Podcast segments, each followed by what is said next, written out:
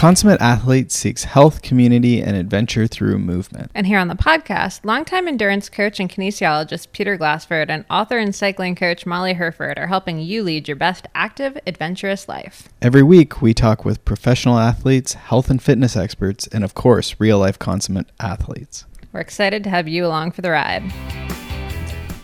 Hey, Peter, how's it going?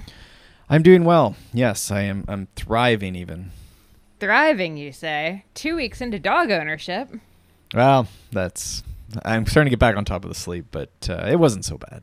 No, we, we've actually been pretty lucky. I have to admit, DW has not been too bad with the, the sleep training so far. Um, although he, he tends to uh, sleep most of the day and then be super rambunctious between the hours of 3 and 5 a.m. Yeah, he does. He does w- wake up early, but I think we've been very lucky as far as puppies go. No sleepless nights. I think so, and I mean, I thank you so much to all of the the listeners who've hopped on Instagram, um, whether it's at Consummate Athlete or to me or Peter, and given us some some helpful hints or tips, or you know, shared what worked with them with puppy training. This is definitely a new arena for us. Yes, and I've been certainly getting emails of like, "Hope you're doing okay. You, will get there. You're Aww, doing fine, buddy. It's okay." I am doing fine. It's, you are doing It's not fine. so bad. You're you're a great doggy parent. Soon he will be a fine mountain dachshund. Right now he is more of a sleeping, slumbering mountain dachshund. He's, you know what? He did jump onto the treadmill yesterday when it was set to an incline. Granted, it was turned off at the time, but you know what? I'm taking that as a positive. Yes, yes. Anything else up? What else are we doing? Have you done anything different movement wise this week? You know, I actually, I yes, I guess I have. I mean, I ran that marathon on Sunday, so it's been a bit of a recovery week since and then. that was a little flatter. That was a very yeah. That was a flat, faster, hotter marathon than I'm definitely yes, used heat to. Heat adaptation is the the the big thing it this came week. out of nowhere. Yep. Yeah, I I think, think- the message we need to reiterate for ourselves and everyone else is just it's okay to go a little slow and you're going to feel a little crummy, but much like altitude, it just takes a little bit and everyone goes through it. So I always say it's free training. You just go slower, it'll be good. Yes, and if you want to get through a marathon as quickly as possible, definitely set yourself a work deadline that is only four hours from the time you start the marathon. Well, that's just good like planning into your day, right? Pro tip. Uh, well, especially when you're uh, what is that? That's the Gretchen Rubin like what uh, I don't remember what that is for, but there's like four types, right? Oh, And yeah. you're you're like an appeaser or something. Obliger. Obliger. I like to think I'm an upholder, so I'm like I both like deal with my personal obligations to me, but then also obligations to literally anyone else. Right, right. So there's some people who will just do stuff for themselves, I guess, which this is very simple. But this is Gretchen Rubin in Uh, the four tendencies, um, better than before, Yes, the yes. happiness project. Um, and you can probably look this up online. I I don't know that it's like necessarily proven. Uh, no, but it is unquote. a super interesting book, and it does make you think about like what makes you what makes you tick, basically. So it's, I'll say it's less about the research and more about thinking, just like what's going to motivate you. So for some people, like if you're an obliger, then for exercise, you might need to have like someone you run with or a coach Right. that's like keeping you accountable. And then there's like the rebels who like I have a few clients like this, and I I may be a bit this way, but like a few that like they'll the second anyone tells them to do anything, it's like an absolute no, and they won't do it, right? Like they're like that stubborn sort of like they until they decide to do it and like are are happy with the the reason why, right? But they al- they almost have this like instant no. And so they have to be mm-hmm. careful in a variety of ways, but they're also like there's advantages to all of the tendencies, I guess. right? Yeah, it's sort of an interesting way to look at things. Yeah. Um, so that's. I think we should include a link to that in the show notes because well it is now that we've talked about it yeah, for sure it is one. It is a book that I like coming back to. But anyway, yeah, like for me, I guess like the fastest way to get me done with a marathon was to have a marathon on the calendar for myself. That like I'm not gonna, I'm not gonna not do the marathon just because I have this thing at noon that I have to be on. right So- you sort of doubled because you you had said well tripled almost because you told the uh, a guest Oh my we had goodness, yeah. um, that you were going to do this with her for her her marathon uh, i guess virtual marathon stuff she was doing Yeah. and then you to- said online i think we also said on the podcast prematurely and then you also had a work engagement you had to get back for Yeah, exactly. So I really set myself up for it's success like a there. burning the boats and the bridges and everything else Yeah, yeah. well i guess the bridges would get burnt if you like left let the people down Yeah, I don't even Yeah. know what you did. It was whatever I did. It was it was a little rough uh, that hour I got back, as it turned out, but it was it was all fine.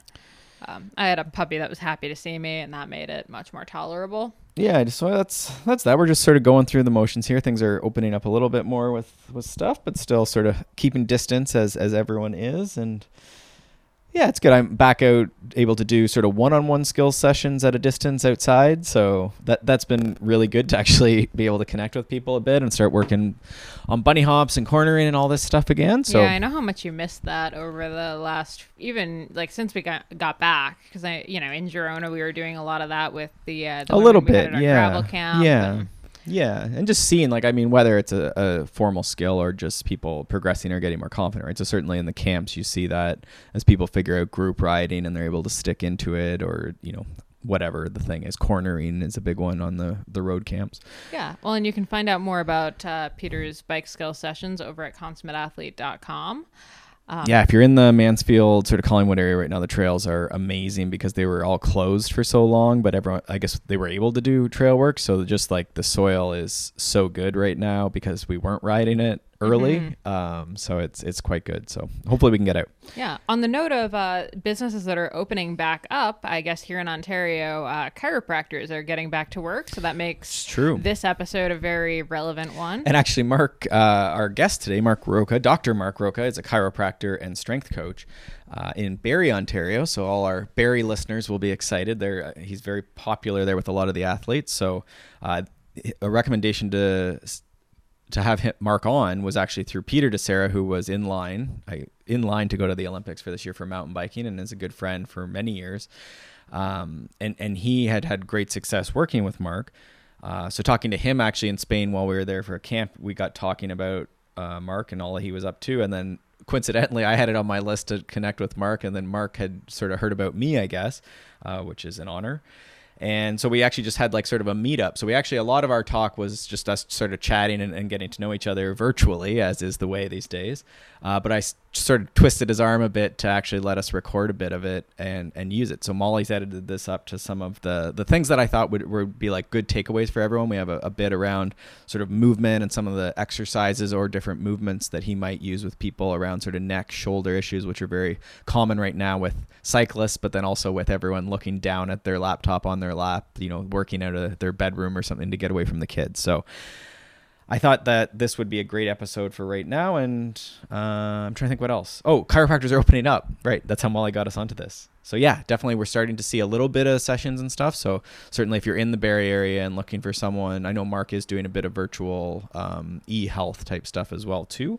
Uh, but hopefully you can get in to actually see him one on one. Yeah, we'll have all of that looking. info in the show notes. And for now, enjoy this episode with Mark Rocca. What's your connection to cycling aside from like helping the cyclists and treating them? Like what are what are you doing cycling wise? Yeah, so um, for me, it just started growing up on a BMX. um, so that's sort of biking's always been sort of my go-to to just sort of I can just get on my bike and go. Um, so it started off on BMX and just hucking myself off some pretty big ramps and, and doing all kinds of crazy stuff in my younger days. And then as you get older and start having kids and mortgages and et cetera, it's not really sustainable to keep doing that. So then that kind of morphed into mountain biking, and then from the mountain biking, I need realized I need better fitness, and then they got me onto the road bike. Um, so that's sort of how that all sort of snow, snowballed. But essentially, it was always for me it was just being on two wheels and the, and the freedom that it brought me. Um, and then from there, wanting to give back to the community and getting more involved in the community, and then it just kind of snowballed from there, really. Do you see as far as strength training, like is that do you think thing like trying to include things like crawling and uh, I guess more, I guess for lack of a better term, primal, but some of these things that maybe aren't traditional, you know, just simply squatting or simply lifting something. Um, do you find that in your your own sort of the routines you're using? Because you do a bit of personal training as well. Yeah, I do some. So through my sort of my, my rad project, my side project, that's sort of where, where I work with that, which is essentially the stuff I can't do in an outpatient clinic. Um, yeah, there, there's sort of a couple ways to sort of approach that. Um, I think using them from a more corrective standpoint can be beneficial as part of a more corrective strategy. So, say for example, we addressed okay, this particular activity causes pain or it doesn't cause doesn't necessarily elicit pain, but I think we can be more efficient then we'll throw that in as part of the corrective strategy. Um, but again, we want to sort of do so in a minimum effective dose. So one trend that I've sort of seen, and um, Craig Liebenson, I'm not sure if you're familiar with Craig, refers it to as corrective rehab purgatory. Right. where you get this whole manual, and I mean, you shouldn't have to spend 30 to 40 minutes doing corrective work. It should sort of, it should be. I sort of look at it as part of a warm up. Um, you know, obviously we want to increase the tissue temperature, we want to increase the cardiac output, we we want to warm up all those things. But I think we also need to include that, for me, anyways, as part of like a neurological warm up. Um, so to make sure that things are moving as efficiently as, uh, as possible and that those firing patterns are sort of accomplishing what they need to accomplish. So from my standpoint, it's okay, yeah, that's part of the warm up. So maybe, okay, jump on the trainer, spin for 10, 15 minutes, get the heart rate up. Okay, let's do some of these primitive patterns that are specific to that individual athlete. Okay, so maybe we, we've identified a, a deficiency that might translate into cornering on, on an XCO course. Okay, well, we're going to break down that pattern into its most basic, almost like a first principles kind of approach. So this is the lowest common denominator. We're going to do these primitive patterns to sort of attack that, and then we get up and then we do what we got to do. So getting get out minimum effective dose um, it, it, it, should supplement the work the workout, but it shouldn't be the workout. And right. That, that, that's a that's a trend I've seen a lot of uh, over the last several years. Is you know everyone's got to do all this corrective work, but no one's getting bigger, faster, stronger. right, right, and it should almost be a two-way street in that like the one's feeding into the other, but like hopefully you're squatting and hopefully you're you know lifting things over your head and working on you know that sort of stuff. So, yeah.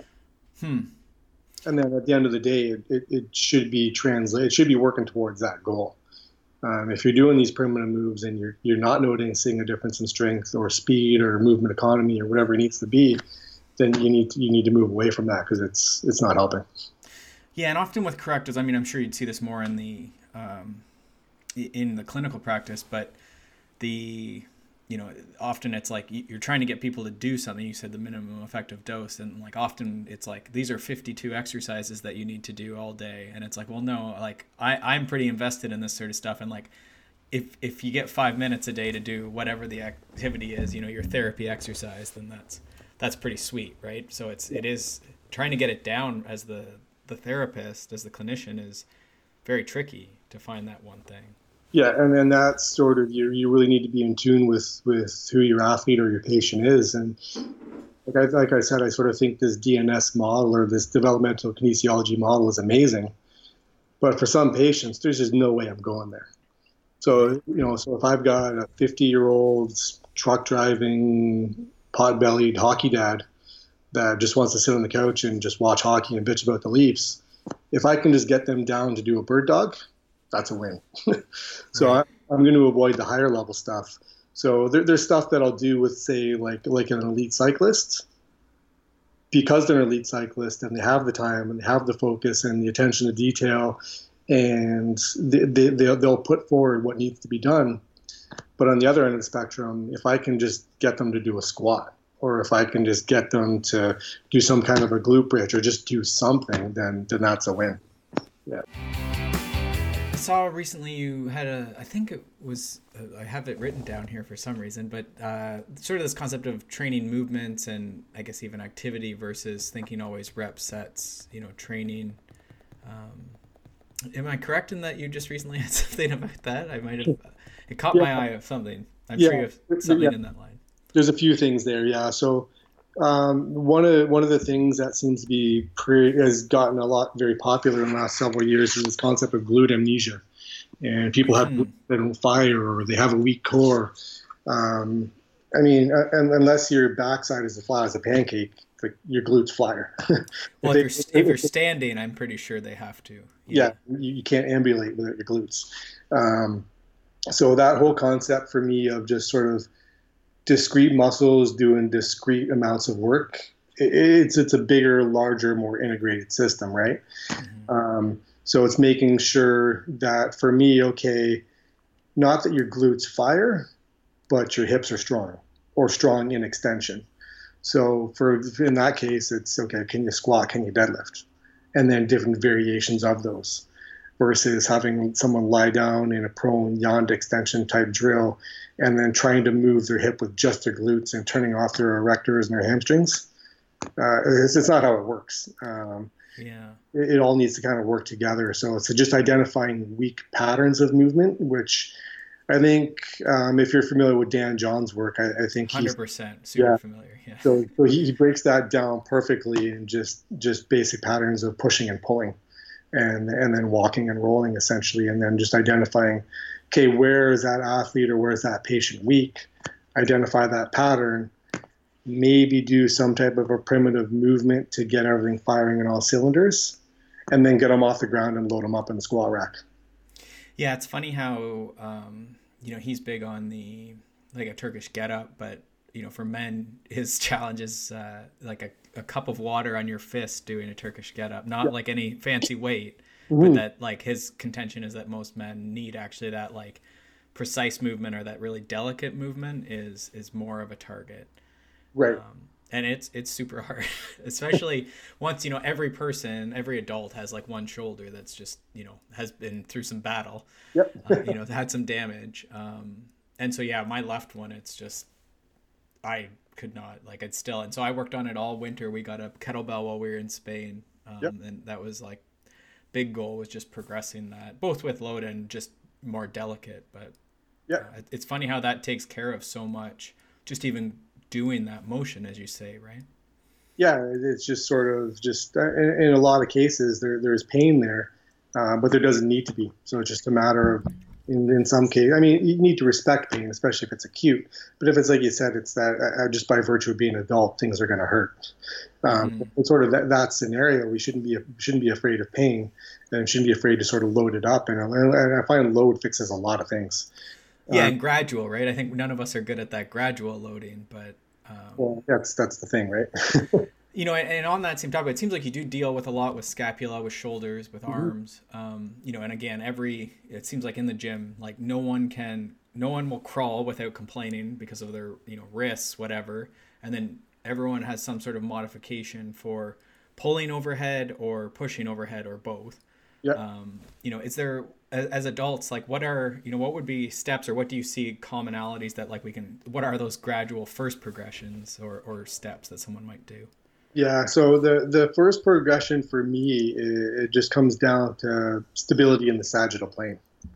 Um, so basically, any whether it's it's uh, you know a mom in an outpatient setting or if it's sort of an elite athlete in my basement um, that's always where things sort of start is, is at that sagittal plane stability. And, th- and this became really, really evident and reinforced it when I did this workshop a, a few weeks ago where I had a wide range of some chiropractors in there, some physiotherapists, massage, naturopath, trainers. So there was a big mix.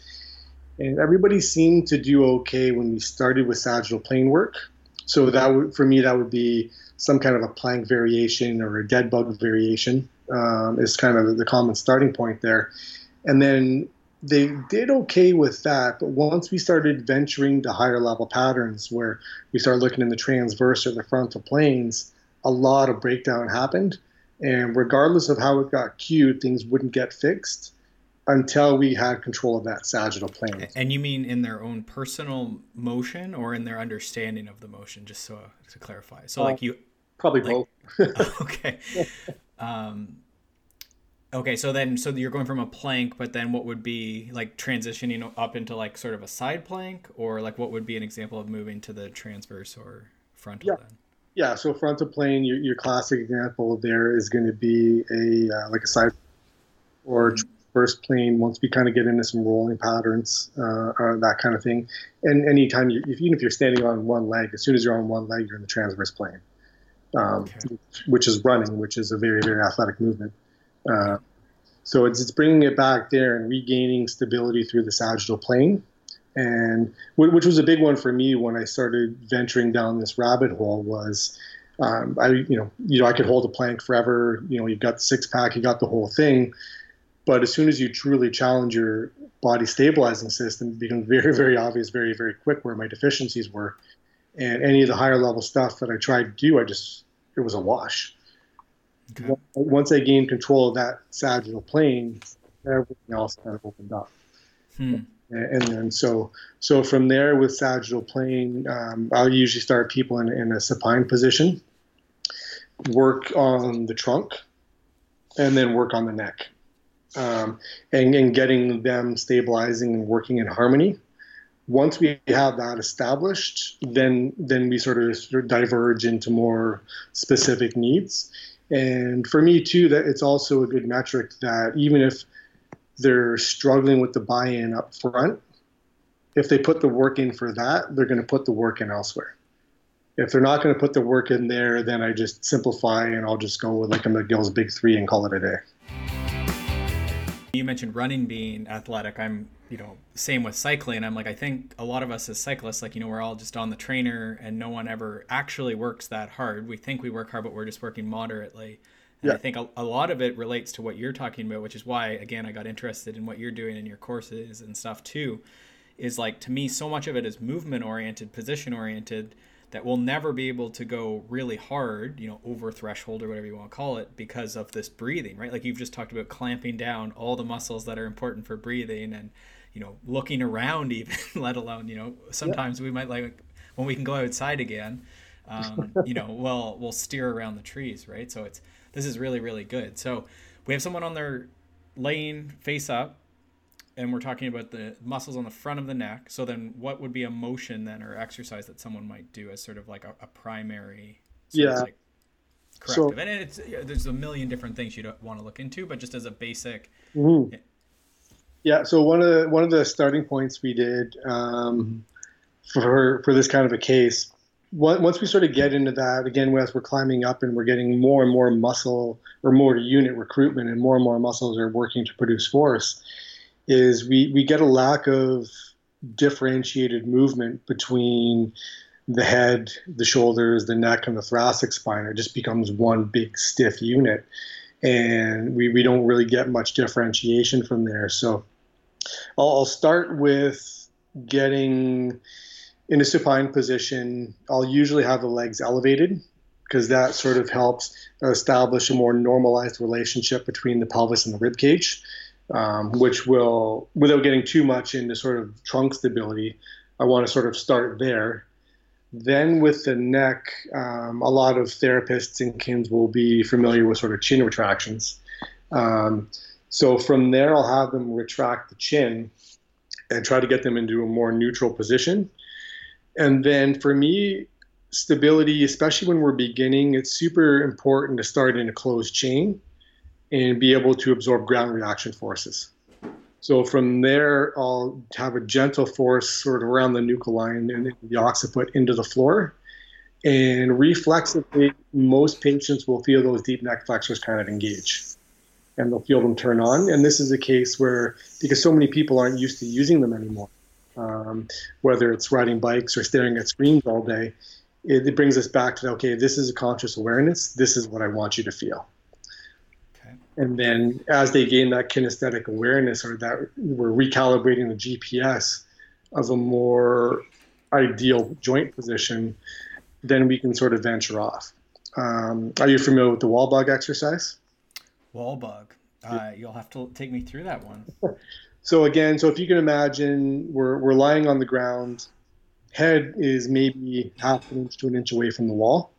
Okay, I think I actually know where you're going, but keep going for everyone yeah. else. So we, we, we set up the trunk through some various breathing drills, get the neck line. So now everything from a stability standpoint, if we if we think of like old school Christmas lights, where one bulb doesn't work, none of them come on essentially first first line of order here is let's just make sure all the bulbs are screwed in and they work. So now stability is going to be turned on.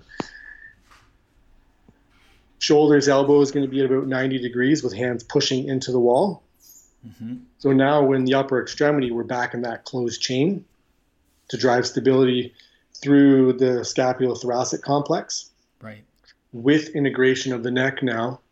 Okay. So now we've got stability at least in neutral through the upper half of the body, and then alternate leg heel drops, which again, now we're getting into that flexion extension pattern, which we see in cycling. So in this drill, we've got sagittal plane stability.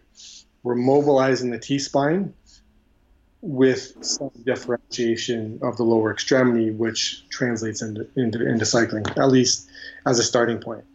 Or, or walking or running, really, right? Yeah. yeah. Yeah. We'll just try and keep that stable. But then also, you're doing that same sort of chin tuck with pressure into the ground in that case, or are you just sort of chin tucking in that this case? Yeah. So so we're chin tucking, and then we're, we're getting some pressure of the occiput into the ground. Okay. So then, uh, as we're, we're absorbing those ground reaction forces, we're, we're driving stability through the chain. It's funny. I use the word tension a lot. Do you think that's like in this case we're developing tension into the to the wall above us? Would you say tension, or how would you describe that to someone? Yeah, great question. So it's like stability comes from tension, not that we want to be like tight and like you're describing everyone's like super tight and hunched over. Yeah. Um, but like to me, in cycling, even when someone's not finding balance, they're not finding like the tension into the pedal or tension to the bar. Right. Um, and here, it, to me, seems like you're developing tension into the wall to make that a closed chain exercise. Yeah. But how would you describe it?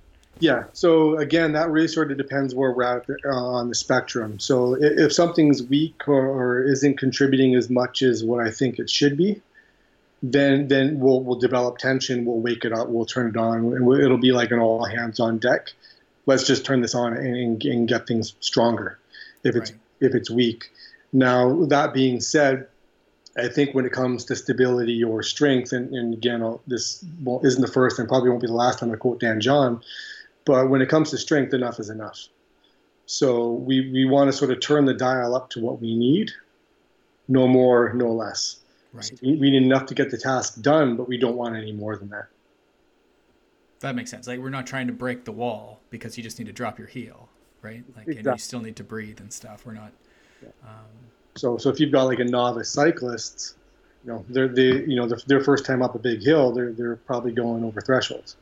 Mm-hmm. Yeah, being is you eventually want to get them into zone one, zone two, and still be able to get up that hill. So from right. ability standpoint, we kind of want the same thing. We might need to start up here, but the end game is let's do that with as little effort as possible. Right. I think that makes sense. And you would get become more. That's really efficiency that we're talking about now, right? It might not, regardless of fitness, which may come and go. Yeah you know, once you understand how to mountain bike, there's certain things that you're going to be efficient at standing on the mountain bike, you know, pedaling, picking the right gear, whatever, um, putting yourself in the right position as we're talking about, right? But yeah. that that energy requirement to accomplish that shouldn't change in itself, right? Your fitness and how how much how many times you can do that, I guess, will, but yeah, yeah, yeah as much as necessary, as little as possible. Okay, now you have uh, like a lot of people. You have a lot of kids at home, three. Yeah. Um, so, and I know you guys do a little bit. I've seen you know a little bit of pull up action and stuff there. Yeah. Um, how are you guys handling that whole fitness at home uh, with the kids right now? Yeah. So with that, um, I, I, think with, with kids in general, up until at least you sort of get into high school and, and, and a little bit later into more physical and emotional maturity uh, as that happens. Um, I think in the younger phases, like the, the age my kids are at, it's just exposure just to to a bunch of just novel and variety of different things. So translation, just unstructured play. Um, it's funny, yeah. In the gym, they always want to do like these crazy. I mean, back to our movements, rep sets, and I'm always like, I just say, hey, like, let's. What do you guys want to do? And then like they'll invent a ball game, and we'll just play this ball game. And then I'm like, let's make an obstacle course and see if we can get across this room without touching the ground or something. And they make things. Then you got to say like, hey, that's a little dangerous. Let's pick another direction. Yeah. Um, but it's amazing. Like they're so fun. And sometimes I'm like, wow, that was a really genius idea. I'm going to use that with some yeah. adults. yeah. And it's funny. And if you watch the way that they move and they sort of self regulate their efforts, like they've got it dialed. mm-hmm. um, need a break, they take a break. And when they don't, they don't. And, and sort of that internal with it, without any sort of conscious, like, am I in zone or do I need a recovery day? They just, they, they intuitively just get it. So if you just sort of give an opportunity to sort of be creative and, explore um, all, all, the, the principles that, that are that are sound principles, they just happen automatically.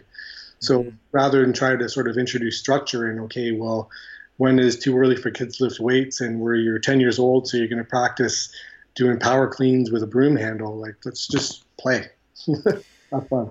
Yeah, I mean, could we throw a, a ball or something, or you know, jump, or do any sort of things that are related to that? Yeah. Yeah. yeah. So it's funny. My my son, he he's a he's savage for lack of a better word. But anytime I'm in the basement and I'm playing with my kettlebells, um, the biggest one I have in there, he he's obsessed with it. He just stares at it. He just drools over it. Um, and, and, it weighs more than he does. I'm like, okay, dude, just just leave it, just leave it. So I'm okay. Just pick up one of the, the, the lighter kettlebells, and so he'll pick up like a 15 or 20 pounder. And if you're looking at it from like a gym perspective, okay, I've got an athlete and I want them having good form, terrible. But then as soon as he goes to pick up the heavy one and the stakes have been raised, it's perfect. It's spot on. And then he just lifts it. Um, so it's funny. I just sort of some of the videos I'll post on there where the kids, okay, Rowan might do a deadlift or one of the girls might do a pull up. It's not that we're having structured workouts. I'm just letting them try it, kind of. Yeah. And then you know they're they're they're down there with me, and it's sort of the hope there is, um, and same with my wife who who she runs a lot and does a lot of yoga, is sort of that just lead by example. So we're out here doing stuff. Um, you're welcome to join and sort of do your own thing, and then just sort of pick things up along the way in the hopes that you know we're, we're not trying to produce the, the next Peter Disera or the next Jen Jackson. It's we just want kids that have a, a love and appreciation for physical activity. Yeah. If they just happen to be good, sweet. Then give me a free bike. well, and I think the best thing we can do, you know, I've I try and do a lot of reading around this just with the work I do do with youth and the development and you know again teaching and making sure that I'm instructing people properly and so yeah. forth. But um, it, it seems like it's really just as you say exposure to an environment positive you know fun yep. you know and all these fundamental i guess movement skills early that we were talking about pull-ups so you're just hanging you know you're using your arms overhead yep. um, squatting picking stuff up you know throwing yep. stuff around like there's not much more i guess sprinting you know crawling as, as we've been talking about a lot here yeah and then you know you just you play tag and you wrestle and then you, you got your bases covered 100% yeah 100% Hey, Peter, what does a registered kinesiologist and endurance coach do? Well, Molly, let me tell you, I work with busy people that want to do big, crazy adventures. You know, these are people who have kids, they have families, they have all sorts of work stuff they got to do, but they have big goals. They maybe want to do a big mountain bike race, 100 miler, something like Dirty Kanza. They might just want to keep up on the group ride. And all these things are really really cool adventures and really good breaks from all the other stuff we have going on in our in our busy lives right? So i help people do that. And so i really like programming and finding ways that we can fit movement into their lives. Sometimes that involves you know consultation around movement or trying to work through some sort of injury.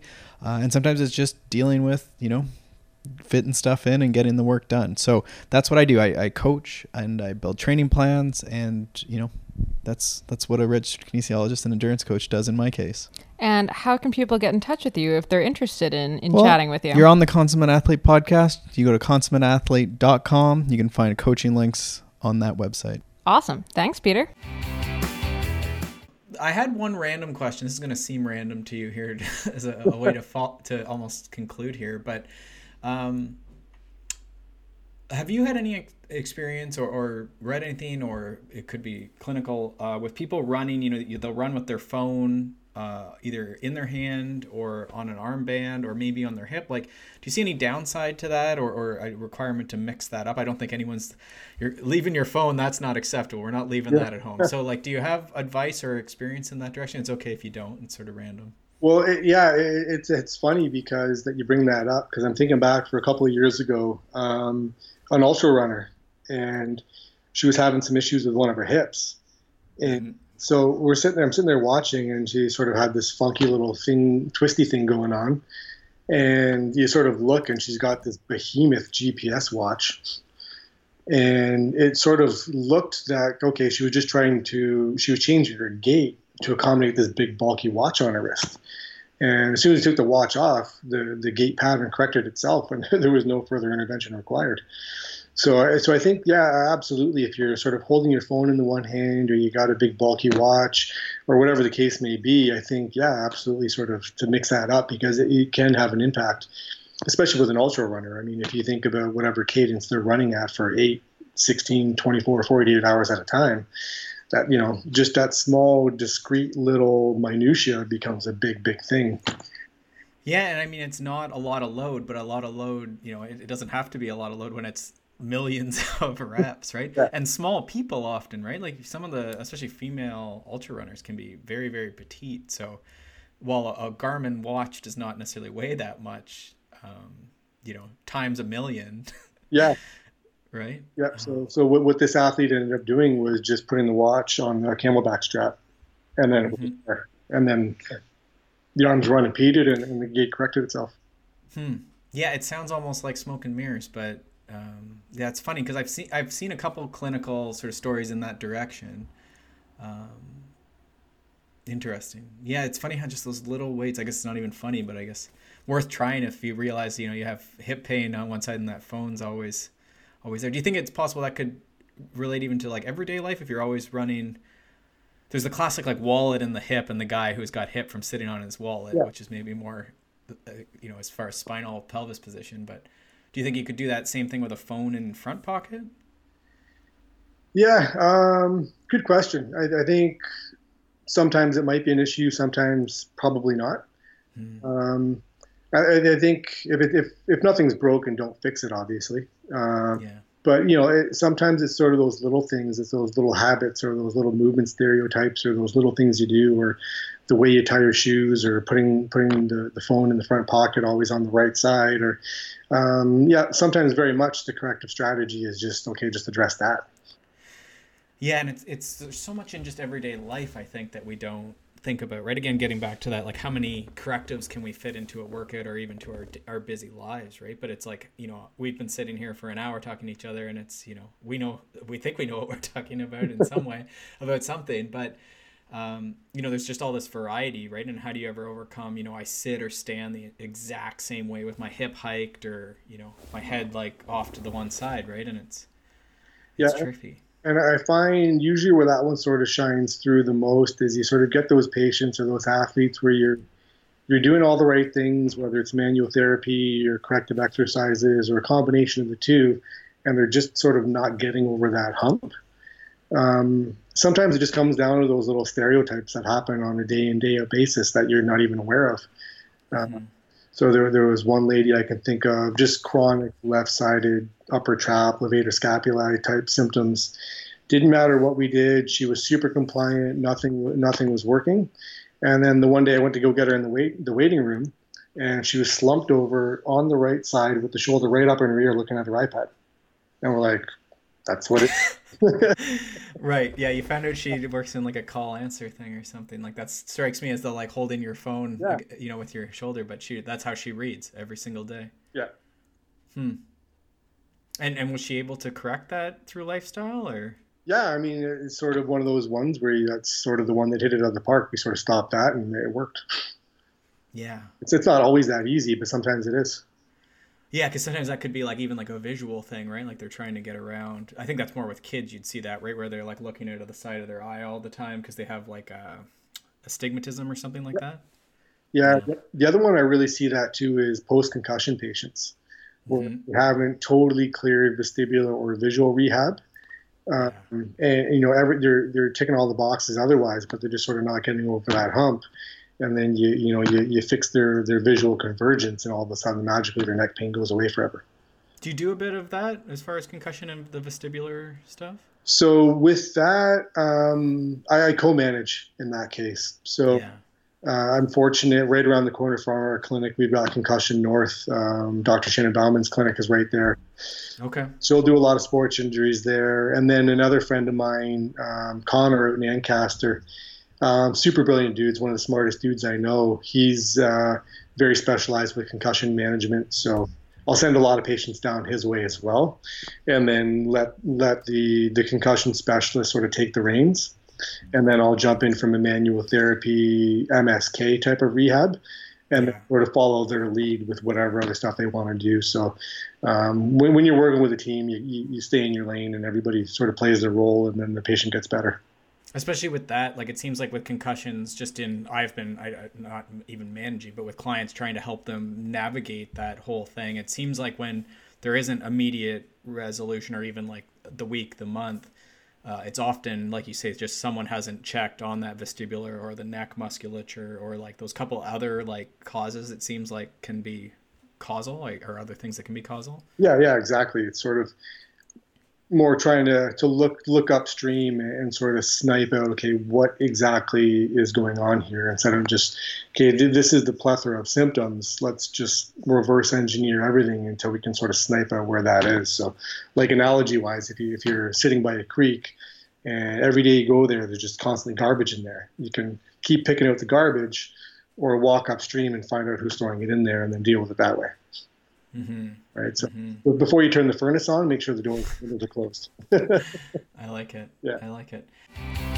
Hey everyone, thanks so much for tuning in to the Consummate Athlete podcast.